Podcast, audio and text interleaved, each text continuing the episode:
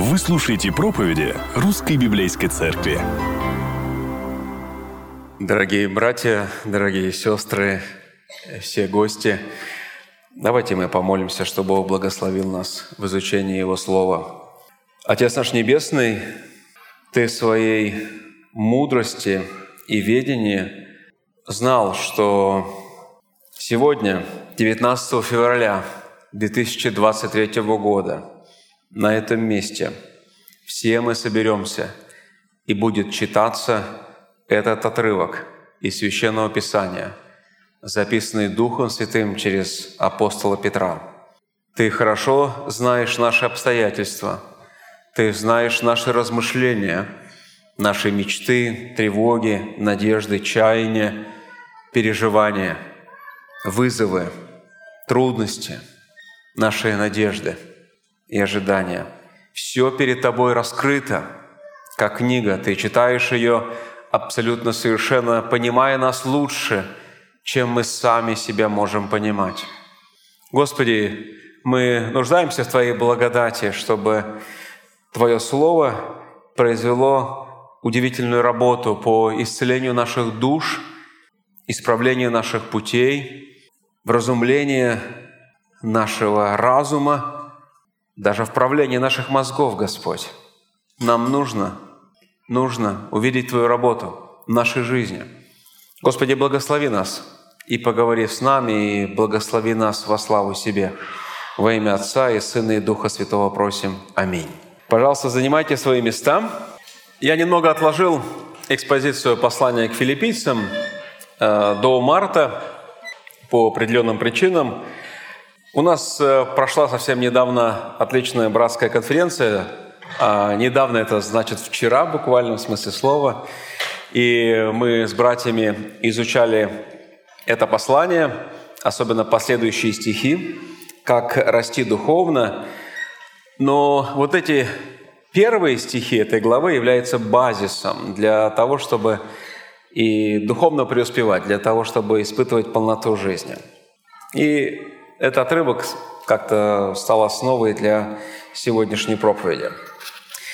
А, помню один советский фильм, э, как-то он запечатлелся в моем э, разуме, в памяти.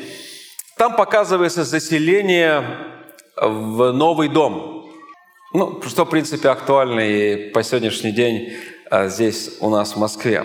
Все новоселы озабочены, ну, чем они озабочены? Ремонтом, приобретением мебели, обустройством своего нового жилища – все взаимодействуют, как, э, как-то общаются, перекликаются.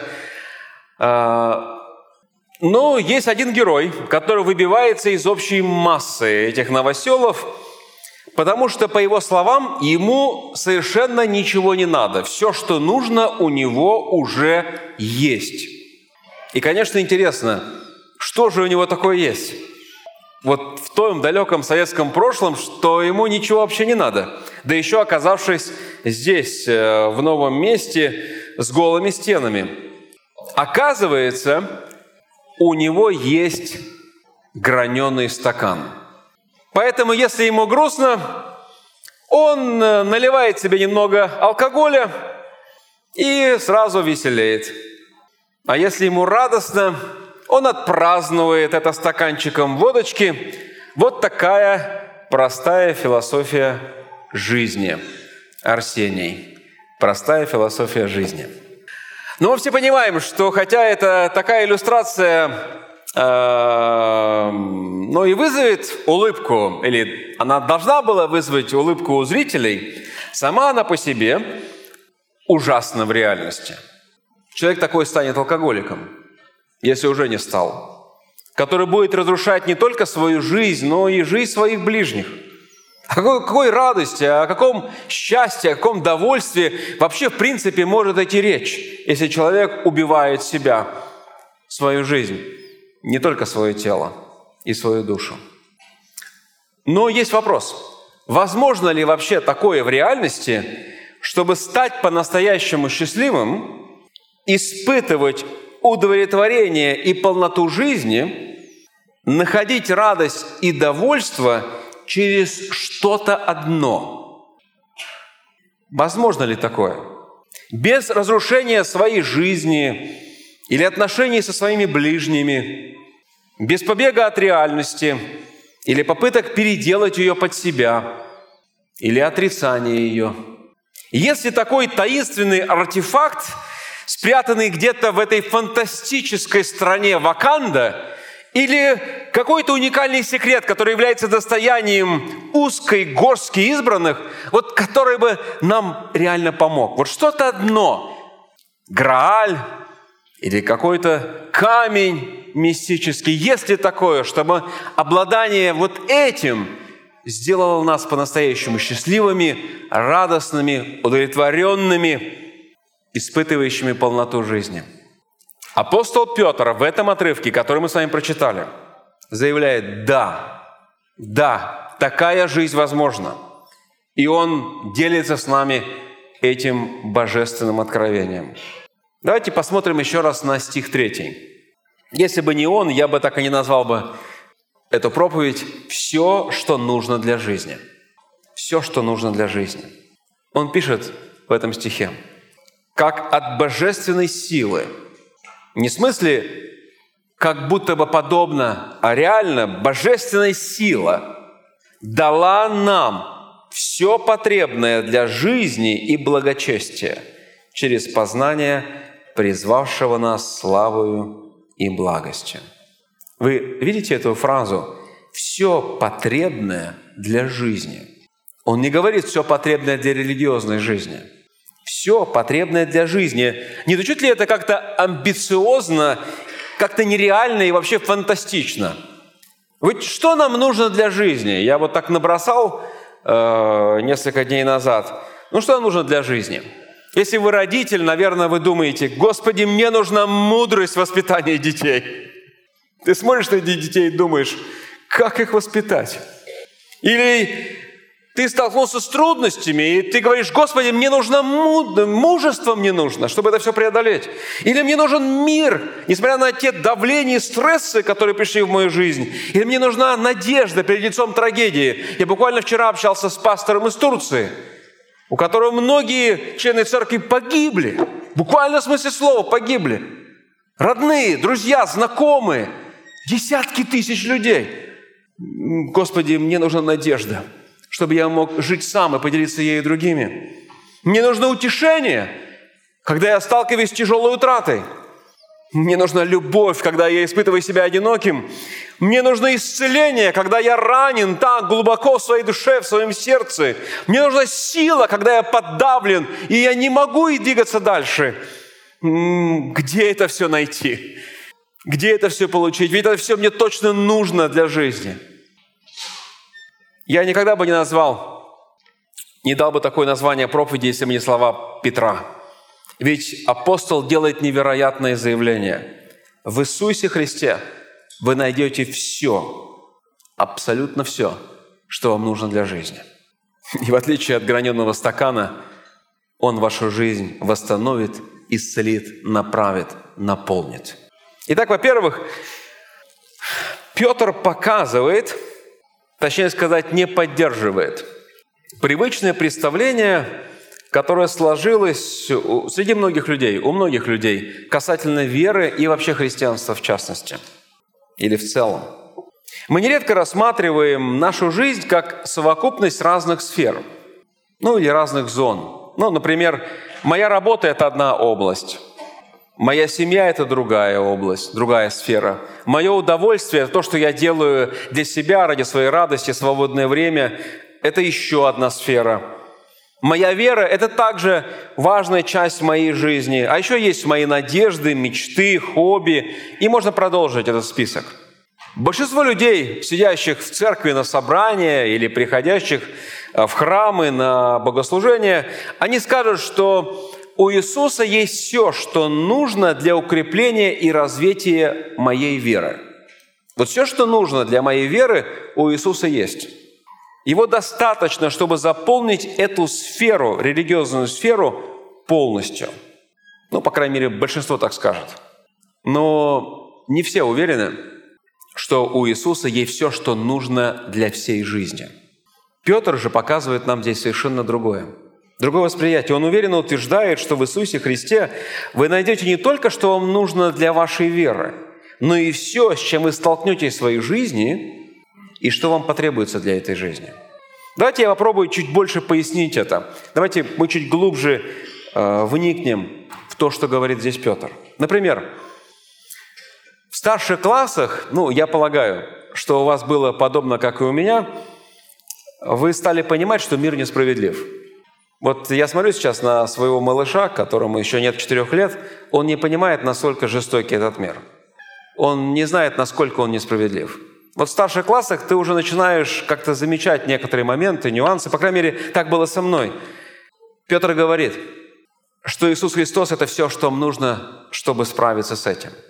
Только Иисус может дать ответ, как жить дальше в этом несправедливом мире. Попробуйте вспомнить, когда вы впервые испытали отвержение или предательство своего близкого друга, или вы вдруг почувствовали себя белой вороной в своем коллективе, или вас маргинализировали, вытолкали куда-то на обочину отношений.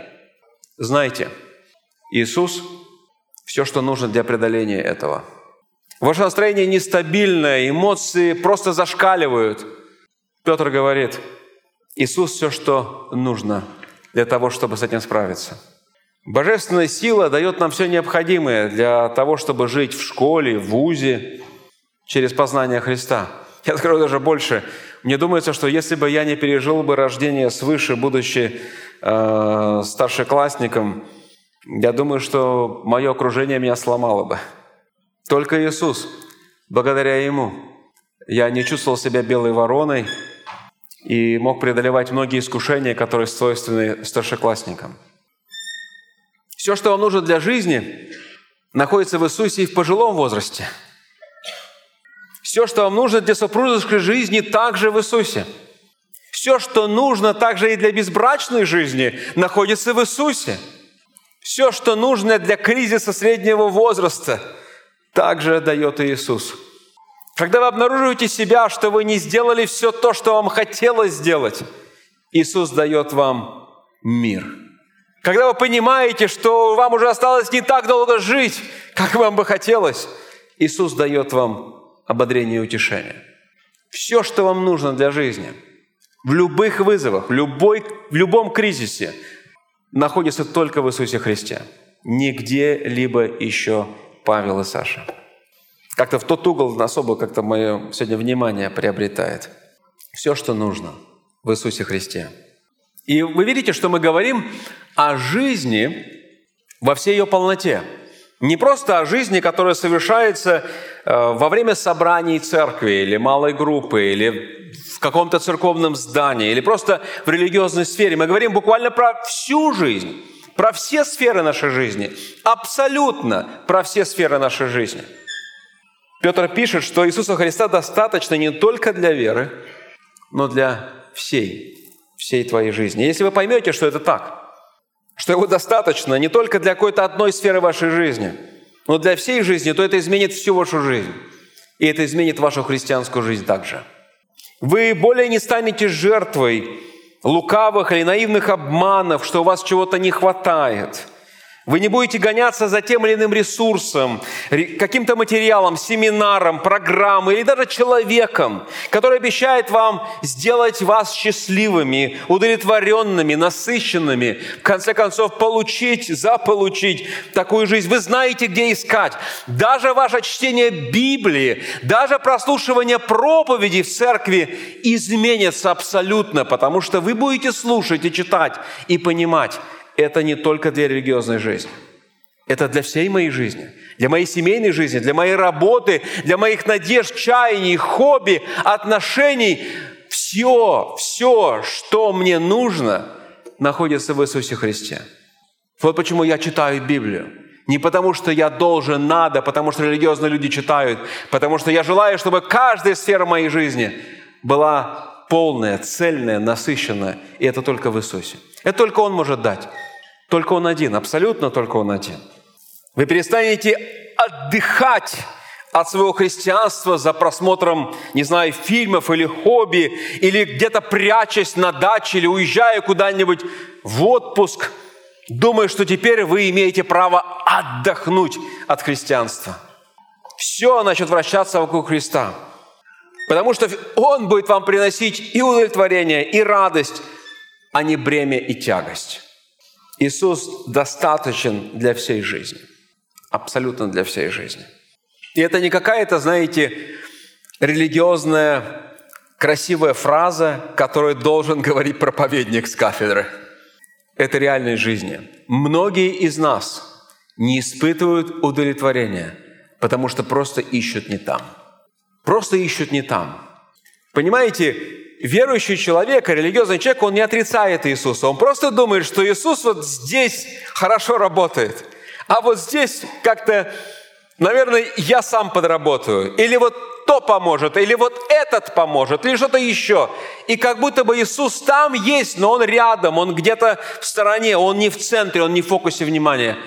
Эти люди тратят средства, время, деньги, силы, чаяния, надежды, возлагая на то, что не сработает. Не сработает. Вот почему так много людей полных отчаяния, которые, казалось бы, даже где-то религиозные. Но об этом чуть больше. Я чуть дальше начну говорить. Смотрите, Петр, говоря о достаточности Христа для жизни, добавляет еще одно интересное слово. Вот послушайте. «Как от божественной силы Его даровано нам все потребное для жизни и благочестия». То есть он говорит об особой жизни. Он говорит о жизни и благочестии. Что такое благочестивая жизнь? Это не вопрос соблюдения правил или сохранения традиций или исполнения каких-то обрядов. Благочестие просто означает жизнь, которая сосредоточена на Боге. Вот это благочестие. Ведь можно внешне быть хорошим, но не быть благочестивым человеком. Например, такими были фарисеи времен Христа. Они внешне казались очень благочестивыми людьми которые стараются как бы Богу угодить, которые думают о Боге, которые живут для Него, но в действительности ими двигала гордыня, корость, лицемерие, страх перед людьми, но не любовь к Богу, не жажда по Богу. Если вы желаете жить полноценной христианской жизнью, если вы хотите угождать Бога, если вы жаждете больше знать Его, если вы стремитесь лучше прославить Христа, если вы тоскуете по глубоким отношениям с Богом, то Петр говорит – знайте, в Иисусе Христе вы найдете все необходимое для такого благочестия. В Иисусе Христе. Не в каких-то религиозных семинарах, э, не в каких-то практиках, формах, традициях, проявлениях, а не только в Иисусе. И Его достаточно. Его достаточно. Музыка улетучится, собрание закончится, эмоция схлынет. И если мое сердце не вцепилась в Иисуса, то я ощущу себя пустоватым. Пустоватым. Даже если я был на собрании. Почему я этот вот угол отмечаю? Просто там они много улыбаются, разговаривают во время собрания и пропускают многие вещи. И пустоватым потом чувствуешь себя после собрания. Но проблема даже не в том, что я что-то не услышал. Самая главная проблема в том, что я не осознал. Я все еще пытаюсь испытать полноту жизни не через Христа, не в нем. Жизнь, о которой пишет Павел, Петр, она не является какой-то искусственной, она не какая-то странная, она не просто какая-то внешне религиозная. Он не призывает получить что-то помимо Христа или уйти из мира в монастырь, чтобы спрятаться от греха и там искать Бога. Он не пишет, что все, что нам нужно, это пытаться самими, своими силами стать благочестивым через следование каким-то каким определенным религиозным нормам, стараться быть хорошим человеком. Нет, об этом не говорит. Павел пишет о жизни, которая является продуктом духовного возрождения, когда в нашу жизнь пришла Божья жизнь, Божья сила, когда наше сердце наконец-то обратилось к Богу, а не пытается использовать Бога для себя. Вот такую свободу и такую радость для такой жизни мы находим только в познании Господа Иисуса. Вообще, если быть предельно конкретным, то это одно из самых удивительных заявлений, которые мы находим в Библии. И она ведет нас к сердцевине христианства. Вот к сердцевине подлинного христианства – так вот, что такое подлинная христианская вера? Смотрите, кому Петр обращается? В самом начале он пишет, в первом стихе, «принявшим равно с нами драгоценную веру по правде Бога нашего и Спасителя Иисуса Христа. Петр пишет людям, которые имеют веру столь же драгоценную, как и наша. И поэтому возникает вопрос, а что же это за вера такая? Ведь не всякая вера является правильной верой, хорошей верой, нужной верой. В конце концов, что же это такая за уникальная вера? Потому что Петр говорит, что только те, которые имеют такую веру, они получают такое уникальное обетование, такое уникальное обещание, что Иисуса им будет достаточно для всего. Поэтому, да, я знаю, что Иисуса достаточно, но где эта вера, которая открывает доступ к этой достаточности? Какая это вера? И Петр говорит, какая? Во-первых, он говорит, что настоящая вера, настоящая христианская вера – это вера в Иисуса Христа. Он делает три заявления, утверждения касательно личности Христа. Смотрите, первый стих. Он показывает, что Иисус является Богом. Богом. Он так и пишет, «По правде Бога нашего и Спасителя Иисуса Христа». Если кто-то вам скажет, что нет такого текста в Библии, который бы говорил, что Иисус есть Бог, пожалуйста, откройте 2 Петра, 1 стих. Тут сказано, по правде Бога нашего и Спасителя Иисуса Христа. Или откройте Иоанна. Помните, после воскресения Христа, 20 глава, Иисус является ученикам и в конце концов является и Фоме, который получил прозвище неверующий. И что говорит Фома, когда видит воскресшего Иисуса – Господь мой и Бог мой. У Фомы не было двух богов, которым поклонялся. Был только один Бог, Яхва. И он видел, Иисус – это и есть этот Бог. Во-вторых, мы читаем, что Иисус является Спасителем. Смотрите, написано «Бога нашего и Спасителя». Бога нашего и Спасителя. Окружающий нас мир учит нас быть уверенными в самом себе. Вот почему, когда ты спрашиваешь обычно человека, о чем молиться за тебя, то что обычно человек говорит? Помолитесь о здоровье. Будет здоровье, все будет у меня. То есть я сам все сделаю. Все фильмы современные, которые выпускаются и в западном, и в нашем российском кинематографе главная идея – верь в себя, верь в мечту, верь в свою звезду, верь в судьбу, ну во все что угодно, но там в центре ты, твое желание. Библия же учит нас быть уверенными в Иисусе, в Нем. Моя внутренняя уверенность должна проистекать не из-за моей самоуверенности – не из-за моей наивной веры в случай или судьбу, не из-за упования на людей, типа у меня много связей, там у меня и здесь, и тут все сработает. Но моя внутренняя уверенность, она возникает из-за моей уверенности в Иисусе. Моя уверенность не во мне, а в Нем.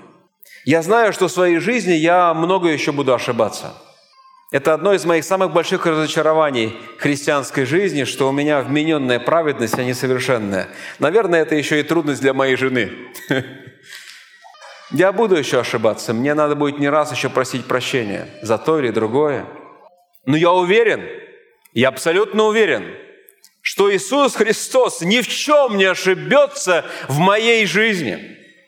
И Он продолжит свой труд надо мною, со мною, через меня – во мне. Особенно его труд посвящен тому, чтобы спасти меня, как мы сами читали в послании филиппийцам, и в последний день моей жизни представить меня перед Небесным Отцом без вины, без осуждения, в радости и свободе. Понимаете, Иисус не жалеет, что Он спас меня. Не жалеет. Он не ошибается, в отличие от меня. Он доведет меня до небесного дома – это его желание, это его намерение, потому что он спаситель. Человеческий спаситель может споткнуться, ошибиться. Божий спаситель делает это наверняка. Вот почему моя надежда на Него, не на меня. Упование на Его силу, а не на мою. И в-третьих, мы читаем, это что показывает нам Петр, что Иисус есть Господь или Господин.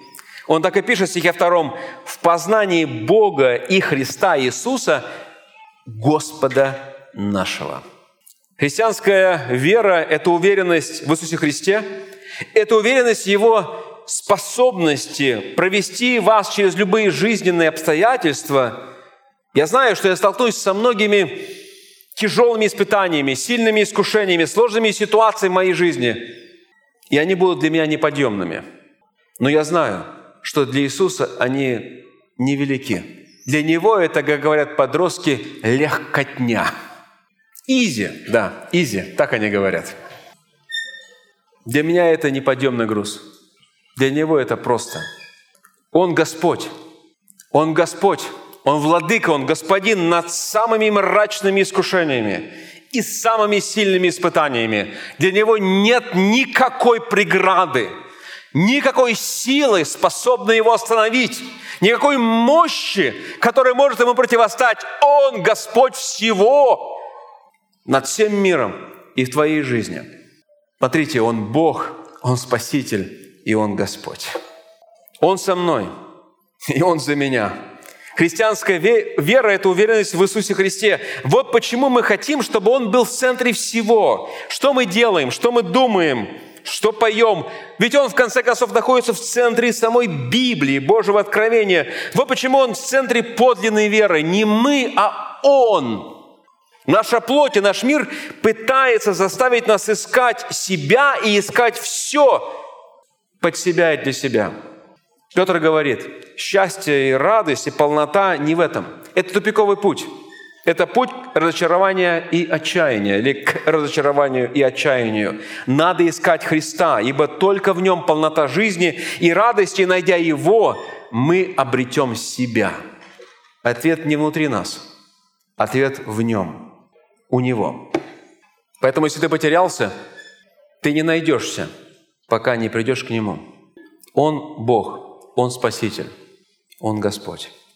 Во-вторых, мы видим, что христианская вера имеет еще одну интересную черту. Смотрите, Петр говорит, принявшие равно с нами, с нами, равно с нами. А кто Петр? Кто такой Петр? Петр – это апостол. Петр – это апостол. Мы часто говорим о личной вере. И это хорошо, потому что точно мы должны верить сами, никто другой не будет верить за нас. Я помню, как моя старшая дочка сказала мне, папа, я еще не уверена, что моя вера – это моя личная вера, а не моих родителей. И это понятно, потому что христианская вера – это нечто большее, чем вера кого-то. Это моя личная вера, но она еще больше, чем моя личная вера. Петр говорит, эта вера является апостольской. Апостольской – быть христианином означает, что вы разделяете ту же веру, что и апостолы. Если человек говорит, ну я верю в Иисуса, но его вера не апостольская, эта вера не помогает. Эта вера не дает ему реализацию этого обетования. Мы редко спрашиваем у людей, есть ли у тебя личная вера? Ну, отчасти это хороший вопрос, потому что он подразумевает, что мы спрашиваем, есть ли у тебя личное отношение с Богом. Но в то же самое время это не полный вопрос. Лучше бы спросить, есть ли у тебя апостольская вера? Разделяешь ли ты веру апостолов? Веришь ли в то же, во что верили апостолы? Понимаете? Потому что от того, во что я верю, касательно христианской веры, означает, я получаю доступ к этой достаточности, к этому уникальному Божьему благословению, чтобы мне испытывать достаточность, или я не получаю. Важно не то, что у меня есть личная вера, как будто бы я должен придумать свою собственную веру. Хотя надо признаться, что многие придумывают свою собственную веру. До сих пор вспоминаю забавную вещь. Я думал, что это только Лукашенко такой необычный человек. А вот опрос буквально здесь у нас в Москве. Прямо под видео людей спрашивают, ну как вы собираетесь там праздновать Пасху или нет? А как раз это в преддверии, вот Пасха уже скоро у нас в апреле.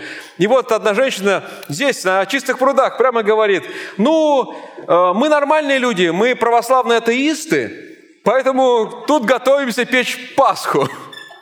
Что я впервые это слышал от Лукашенко такое, что я нормальный православный атеист. А оказывается, их много, это целая секта, можно сказать, православных атеистов. Ну, культурных, да, культурно, как бы какие-то культурные аспекты. Понимаете, важно не просто какую-то иметь веру, даже, может быть, какую-то с какими-то христианскими элементами, а личную, живую апостольскую веру. Вера, которая была однажды передана святым, как говорит Иуда в своем послании, в третьем стихе. Апостольская вера – это единственная вера, которую стоит иметь. Все остальное – это пустота. Потому что обетования Евангелия принадлежат только тем людям, которые разделяют ту же веру, что и апостолы, как говорит Петр, принявшими равно с нами драгоценную веру. В-третьих, христианская вера имеет еще одну характеристику. Она является и Божьим даром, и Божьим повелением одновременно. Драгоценная вера. Вы получили эту веру. Он так и пишет, принявшими, принявшими. То есть не создавшими, не породившими сами, не сгенерировавшие в себе, не вызвали это с помощью самовнушения, аутотренинга и чего-то еще. Петр говорит, вы приняли эту веру. То же самое говорит апостол Павел, только другими словами, в своем известном послании к Ефесянам, 2 глава, стих 8. «Благодатью вы спасены через веру, и это не от вас». И что он добавляет? Божий дар. Ты принимаешь дар, ты не создаешь. Божий дар. Но это также вера является и повелением, которому мы призваны повиноваться. Иисус сказал, Марка 11, 23, имейте веру Божию. И это повеление. Он говорит, имейте. По сути, веруйте. Потом, помните, мы не так давно закончили изучать Деяния апостолов. Павел в темнице, там Филиппах землетрясение, и тюремный страж прибегает. Что делать? Государь, что мне делать? И что говорит Павел? Веруй в Господа Иисуса и спасешься. Опять повеление. Бог призывает к этому – Получается, что вера – это и Божий дар, но также и Божие повеление. Задумывались вы, насколько это бывает странно звучит, когда проповедник говорит неверующему человеку «Уверуй в Господа Христа». Ну как может неверующий человек возложить свое упование на Иисуса? Если вы неверующий, то вы по определению уже не верите. А если вы не верите, то у вас никакой веры и нету, не правда ли? Так кто же может быть спасен? Кто может получить прощение грехов? Кто может получить Божье принятие? Кто может получить доступ к этому удивительному обетованию, иметь достаточность в жизни через Христа? Однажды ученики задали такой же вопрос Иисусу. И Он ответил им, это Марка 10, 27. «Людям это невозможно, но не Богу, ибо все возможно Богу». Бог способен создать веру там, где ее совсем нет – Потому что Он сотворил этот мир, все из ничего, абсолютно все из ничего. Он способен создать веру, которую вы сможете пойти и проявить. Это вообще какое-то странное напряжение, богословское даже напряжение, жизненное напряжение, потому что вера является одновременно и даром, и повелением. Когда Августин Блаженный, известный богослов прошлого, понял, понял вот очень хорошо эту истину, то он сказал Богу. И мы читаем, я читаю цитату из его исповеди, известном произведении. Кстати, если вы студент, особенно филологического факультета, то это отличная книга, чтобы по ней что-то написать, потому что, по сути, через нее можно проповедовать Христа и спасение. И вот он пишет, «Господи, вся надежда моя на беспредельное милосердие Твое. Дай мне силу исполнить то, что Ты повелеваешь, и повелевай, что хочешь». Кстати, эта цитата стала причиной его конфронтации, точнее сказать, нападения на него со стороны Пелагия. Но это уже отдельная тема для библейской школы, э, библейских классов или академии библейской нашей церкви. Но важно вот кое-что вспомнить об Августине – Бог призывал его неоднократно измениться, тем более у него была мама верующая. Но у него не было сил измениться. И вот что он говорит в своей исповеди.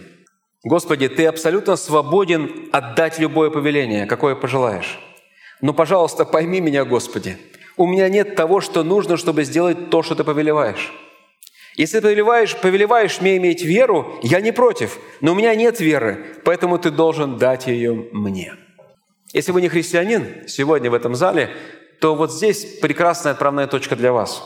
Вы можете прийти к Богу так же, как это сделал Августин. Он же не родился верующим, он не жил как верующий. Вы можете сказать сегодня, подобно ему, «Господи, Ты повелеваешь мне уверовать, но у меня нет веры. Дай мне то, чего у меня нету. Сделай меня тем, кем я не являюсь, тем, кем я должен быть. Иисус сказал, просите, и дано будет вам. Ищите и найдете. Стучите и отворит вам. Вот как вы можете прийти сегодня к Богу. Если вы придете к Нему сегодня таким путем, то это изменит вашу жизнь. Радикально изменит. Вы признаете, что вы не можете себя сами спасти. Вы не можете заслужить Божие прощение. Вы не можете заполучить Божие благоволение. Вы не можете приобрести Божие внимание. Вы жаждете этого довольства, но никак его не находите. И поэтому уверяйте себя Богу. Вы соглашаетесь с Иисусом, что ваше спасение невозможно без Него. И здесь присутствует некоторая ирония – Первый шаг веры – это признать, что у тебя ее нету. И попросить Бога дать вам, чего у вас нет. Вот чем мы заканчиваем нашу основу веры. Мы призываем людей уверовать. Просить у Бога веры. В-четвертых, христианская вера, она приходит нам через славу и благость Иисуса. Смотрите, стих 3. Мы читаем «через познание призвавшего нас славою и благостью».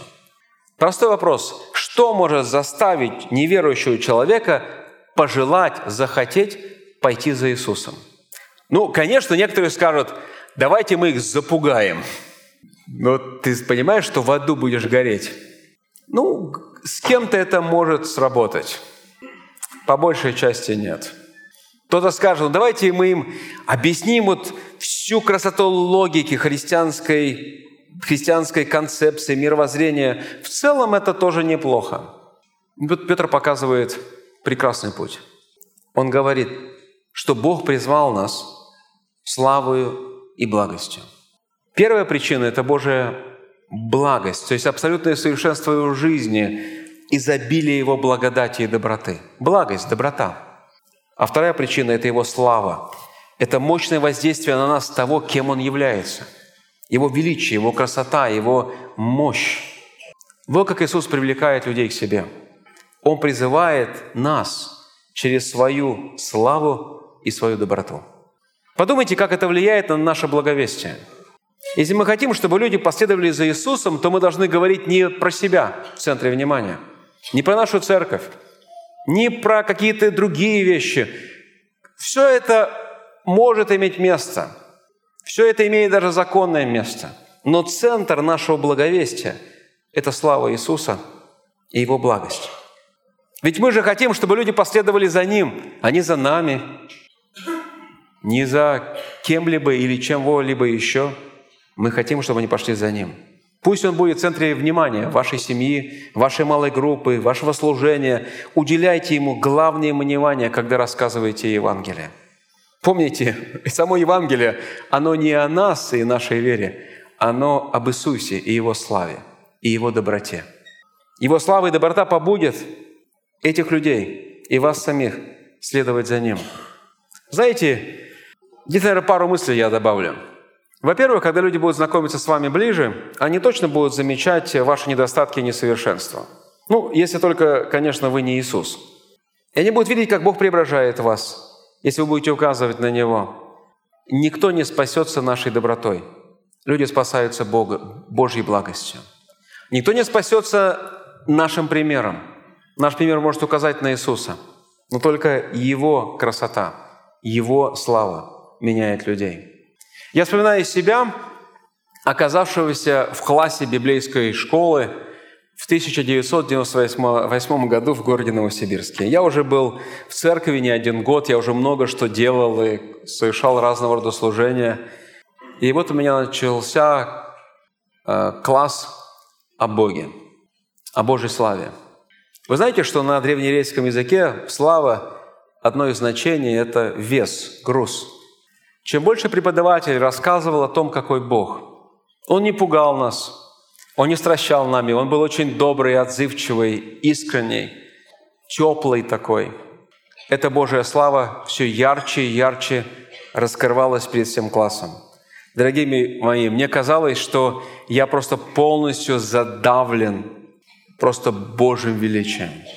Я никогда не видел такой концентрации, презентации Бога, Его силы, красоты, Его характера, Его личности – а вторую неделю он говорил об Иисусе. И этот груз как будто бы кто забирал. У меня за плечами вырастали крылья. Я видел благость Христа, Его доброту, Его любовь, Его щедрость, Его благодать, Его милость. Я вышел после этого двухнедельного занятия обновленным человеком. Это сделал Бог через свою истину, потому что я видел красоту и величие Христа. Подобно как Иоанн увидел воскресшего Христа, любимый ученик Иисуса, и упал, помните, как мертвый. Подобно как Иеремия увидел славу Божию и не мог стоять. Но когда мы видим благость Иисуса, мы падаем Ему в объятия с покаянием, с верой, доверием. Что Бог обещает? Что Бог обещает тем, которые имеют такую веру, такую вот апостольскую веру, настоящую веру, которая была порождена видением славы и благости Иисуса, которая была подарена Богом что Бог обещает людям, которые получили такую веру? Мы читаем стих 3, 4, он говорит в самом конце, смотрите, 4 стиха, «которыми дарованы нам великие и драгоценные обетования». Здесь говорится о двух удивительных благословениях, которые мы с вами получаем, которые мы приобретаем, которые приходят в нашу жизнь. Смотрите, во-первых, мы читаем о причастности к Божьей природе, дабы вы через них сделались причастниками божеского или Божьего естества. Бог дал очень много великих, удивительных обетований, своих обетований, то есть своих обещаний. В Библии насчитывается по крайней мере 30 тысяч обещаний. 30 тысяч – это, представляете, сколько много? Сколько дней в году? 365. Представляете, если вы будете каждый день читать обетования, сколько нужно лет, чтобы прочитать все Божьи обетования в Библии? Джон Буньян, которого мы упоминали в последней проповеди, однажды сказал, что жизненный путь так плотно усыпан обетованиями Божьими, что невозможно сделать и шагу без того, чтобы не наступить на одно из них. Божье обетование напоминает нам, что мы получили жизнь вечную. И жизнь вечная – это не только про продолжительность. Жизнь вечная – это про отношения со Христом, это качественно другая жизнь, как Петр и говорит. Он говорит, что мы стали причастниками Божьего естества. Ну что это значит? Я полагаю, что многие из нас, подобно мне, когда читали этот текст, думали, что же это такая за необычная фраза? Дай-ка посмотрю в другом переводе. Посмотрели в другом переводе, и все равно непонятно. Может быть, в древнегреческом. Покопаемся там где-то. В цитате из Библии или Bible Zoom. И вроде тоже не сразу все ясно. Давайте я дам небольшое пояснение. Как мы можем стать причастниками, сопричастниками божественной природы? Неужели мы как-то должны войти в Бога? Библия говорит нет. Но Библия говорит, что Бог приходит к нам. Когда мы веруем, вот через такую веру во Христа Иисуса, то Он поселяется в нас Духом Святым и соединяется вместе с нами. Он помещает нас в церковь Духом Святым, где мы церковь тела, а Он голова. Он приходит к нам. По сути, этот текст говорит о нашем единстве со Христом. Это то же самое, что Павел говорит в послании Галатам, 2 глава, стих 19 и 20. Он пишет, «Я сораспялся Христу, и уже не я живу, но живет во мне Христос». Господь Иисус описал это прекрасной метафорой в Евангелии от Иоанна, 15 глава. «Я, помните, есть лоза, виноградная лоза, а вы ветви. Кто пребывает во мне, а я в нем, тот приносит много плода, ибо без меня не можете делать ничего». Это 5 стих 15 главы Евангелия от Иоанна. Это все разные способы указать на совместную жизнь, сопричастную жизнь, соединенную жизнь. Иисус рождает во мне новую жизнь и соединяет меня Духом Святым через веру самим собой, помещая в церковь. Понимаете, когда мы читаем Библию, что Иисус – голова, а мы – тело, то что это говорит? Не то, что мы какой-то Франкенштейн, типа вот голова какая-то оторванная, и вот тут собранные какие-то разные части тела, в конце концов, я сегодня проснулся и не лазил там, не искал свои там уши где-то в ванной, э, левую руку где-то на кухне, а вот ступню где-то я забыл там в прихожей. Это одно, один организм. Когда Иисус говорит «я голова, а вы тело», Он говорит о том, что мы настолько соединены вместе с Ним, что жизнь, которая в Нем, она в нас. Сила Божия, которая в Нем, она в нас. Мы с Ним стали едиными. Он нас соединил с самим собой, Духом Святым. Вот почему мы сопричастники божественной природы. Многие из нас думают, к сожалению, что у нас есть все, что только Бог может нам предложить, но все, что Бог нам предлагает, включает в себя только два момента. Это включает прощение наших грехов в прошлом и небеса в будущем. А между ними такая огромная пропасть, которая называется наша нынешняя жизнь. Да, Бог простил тебя в прошлом, Бог приготовил тебе небеса в будущем, а здесь как-то надо доковылять до небес – Здесь как-то надо прожить, как-то вот выжить как-то надо. Мне бы хотелось, чтобы каждый из нас это сейчас услышал. Его божественная сила дала нам сейчас все потребное для жизни и благочестия. Евангелие – это больше, чем прощение небеса. Это сила и присутствие Бога в нашей сегодняшней, сегодняшней, теперешней жизни. Вот какое обетование Евангелия – Бог дает нам новую силу, новое желание, новые способности. Это то, что мы получаем сейчас через веру во Христа, во Христе, уже сегодня. Когда мы окажемся на небесах и видим Иисуса во всей Его славе и красе, то, вероятно, мы скажем себе, «Я знал, что Он велик, но я никогда не думал, что Он такой потрясающий. Настолько велик. А Он был с нами все это время – Почему у меня не было больше веры? Почему я не мог достичь большего прогресса? Почему я не пользовался тем, что Он мне дал, если Он такой великий и славный? Это то, что ждет многих из нас, я боюсь. Понимаете, мы соединены прямо сейчас через веру с Божьей силой. Нет такого греха, который невозможно преодолеть. Нет такого дела, который Бог не может сдвинуть с мертвой точки. Нет предела Божьим возможностям в нашей жизни, если это Его воля. Бог прямо сейчас действует в нашей жизни, и Его сила, которая воскресила Иисуса из мертвых, она доступна всякому верующему. Всякому, абсолютно всякому. Но вот зачем нам это все дается? Петр поясняет, стих 4, смотрите, «чтобы мы с вами удалились от господствующего в мире растления похоти». Слово «растление» означает разложение или гниение. Еще можно его перевести как внутренний упадок или гниль.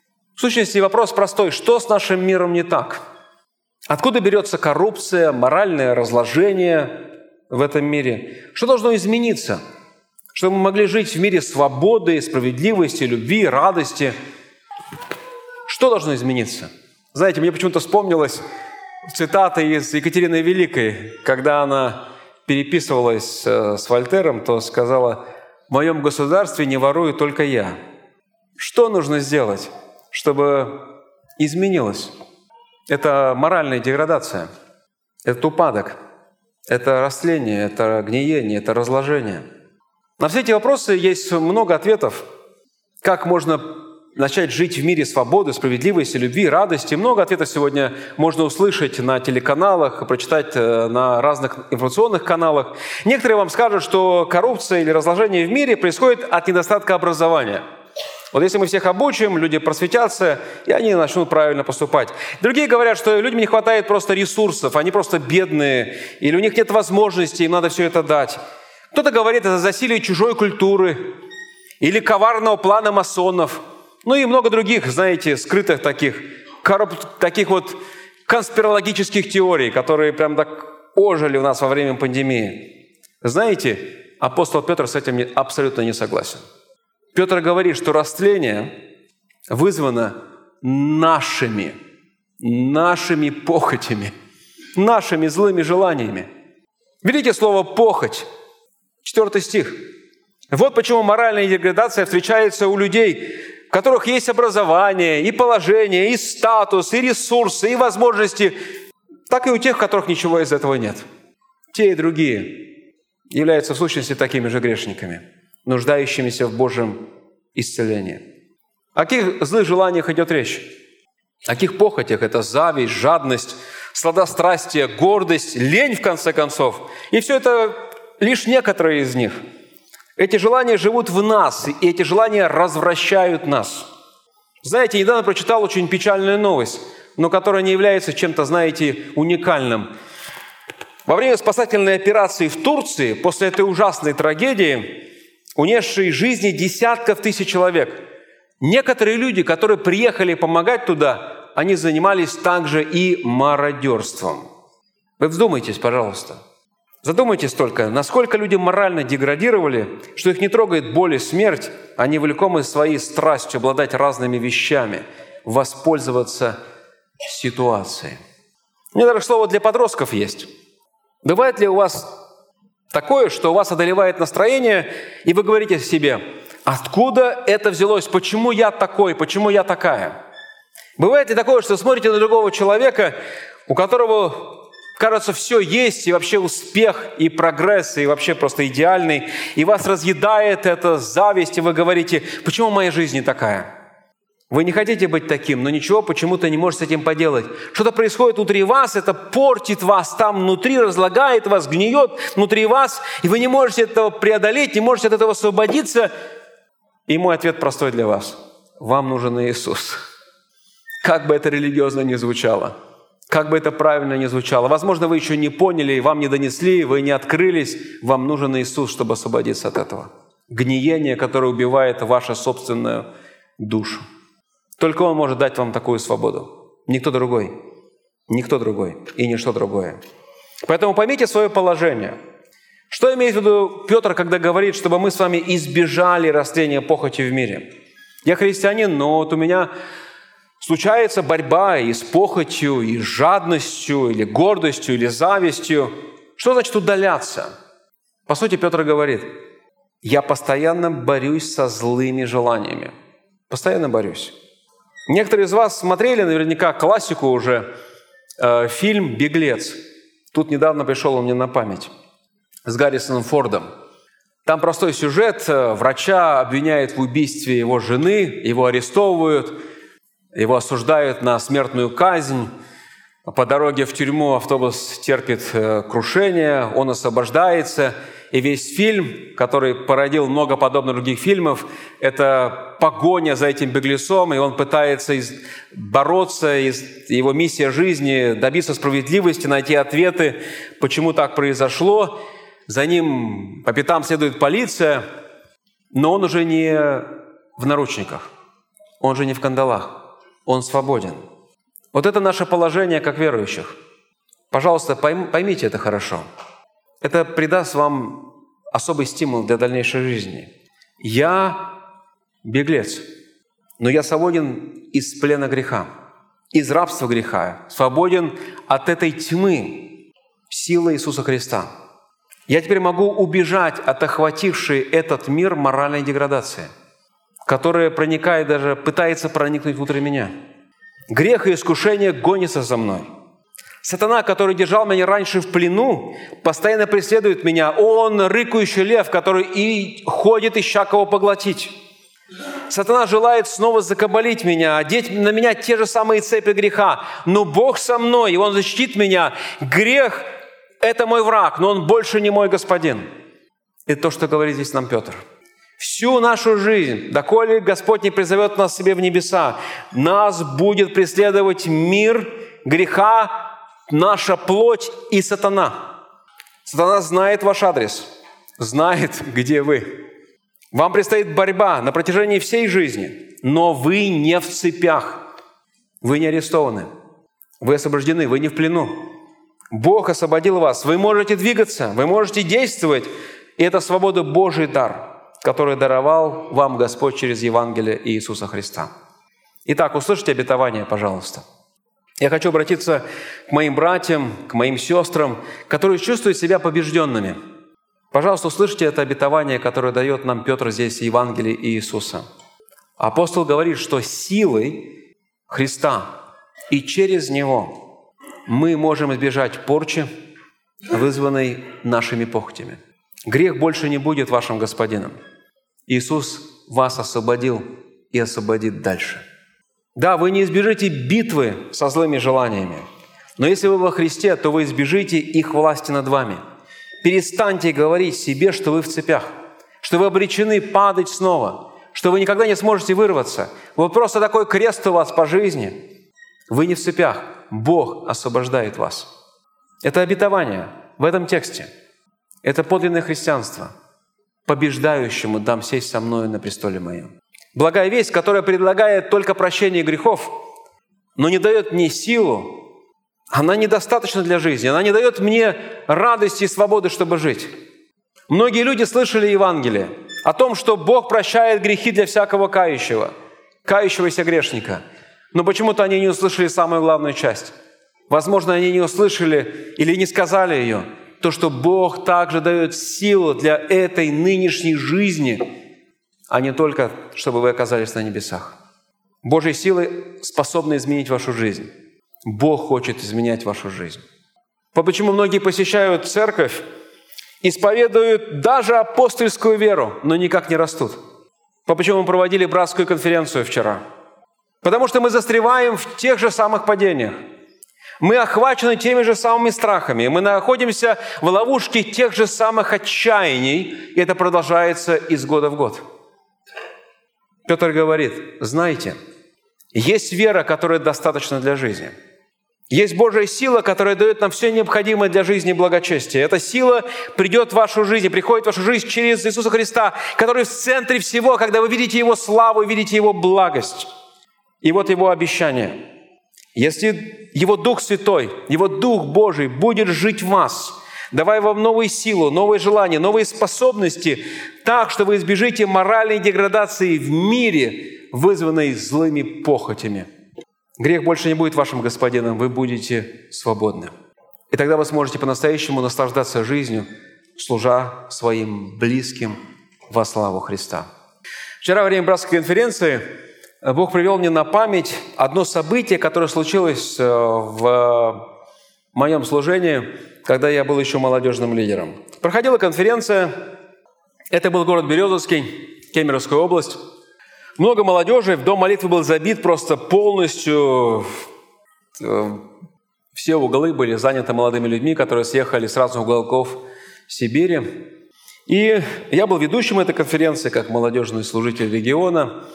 И перед перерывом, перед обеденным перерывом я обратился в зал и сказал, братья и сестры, если у вас есть желание как-то послужить, поучаствовать на конференции, послужить молодежи, пожалуйста, подойдите ко мне во время обеда, и я постараюсь вам дать эту платформу. Ну, я что ожидал? Кто-то подойдет и скажет, хочу спеть песню, ну, хочу рассказать декламацию или стихотворение, хочу поделиться свидетельством. И вы представляете, подходит ко мне один брат и говорит, я хочу сказать проповедь. Конечно, я немного напрягся и спросил, а о чем ты хочешь сказать проповедь? И он так мне набросал некоторые пункты о важности веры, доверия Богу. Но я скажу честно, э, я сейчас уже не вспомню, это было давно. Но мне показалось, что в целом хорошие мысли. Я сказал, давай вот после обеда, и как раз будет для тебя возможность, давай тебе 15 минут, и можешь говорить. Он был одним из молодежных лидеров э, церкви, который приехал на эту конференцию. И вот после собрания, точнее сказать, после обеда мы спели несколько песен, и вот стал проповедовать.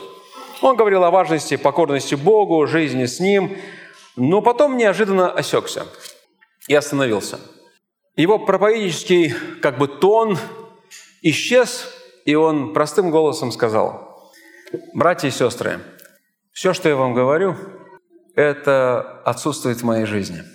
У меня нету этого в жизни. Я хочу покаяться, просить Бога дать мне это».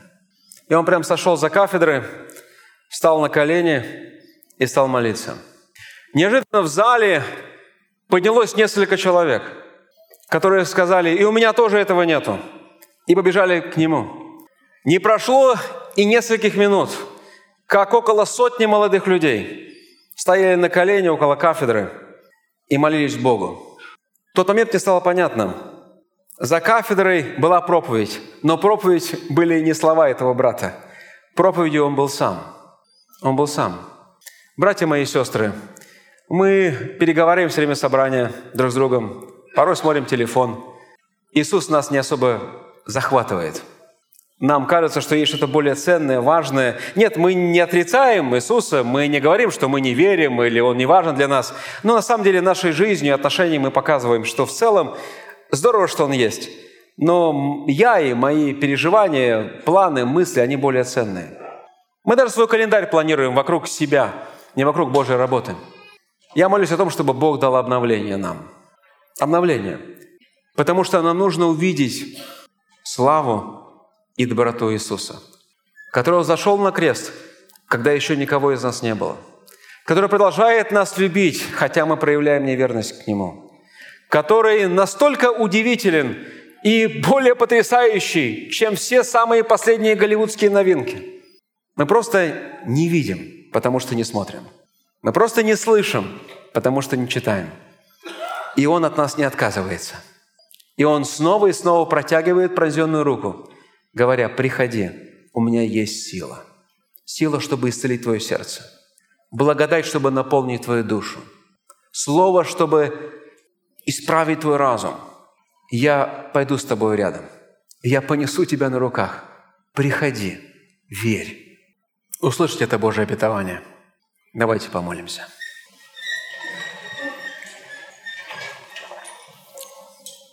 Отец наш Небесный, мы сейчас в клете нашего сердца рассуждаем, размышляем, смотрим на себя и благодарим за то, что Ты такой любящий и удивительный. Благодарим за то, что Ты меняешь жизни и сердца. И мы нуждаемся в этом, Господь, каждый из нас.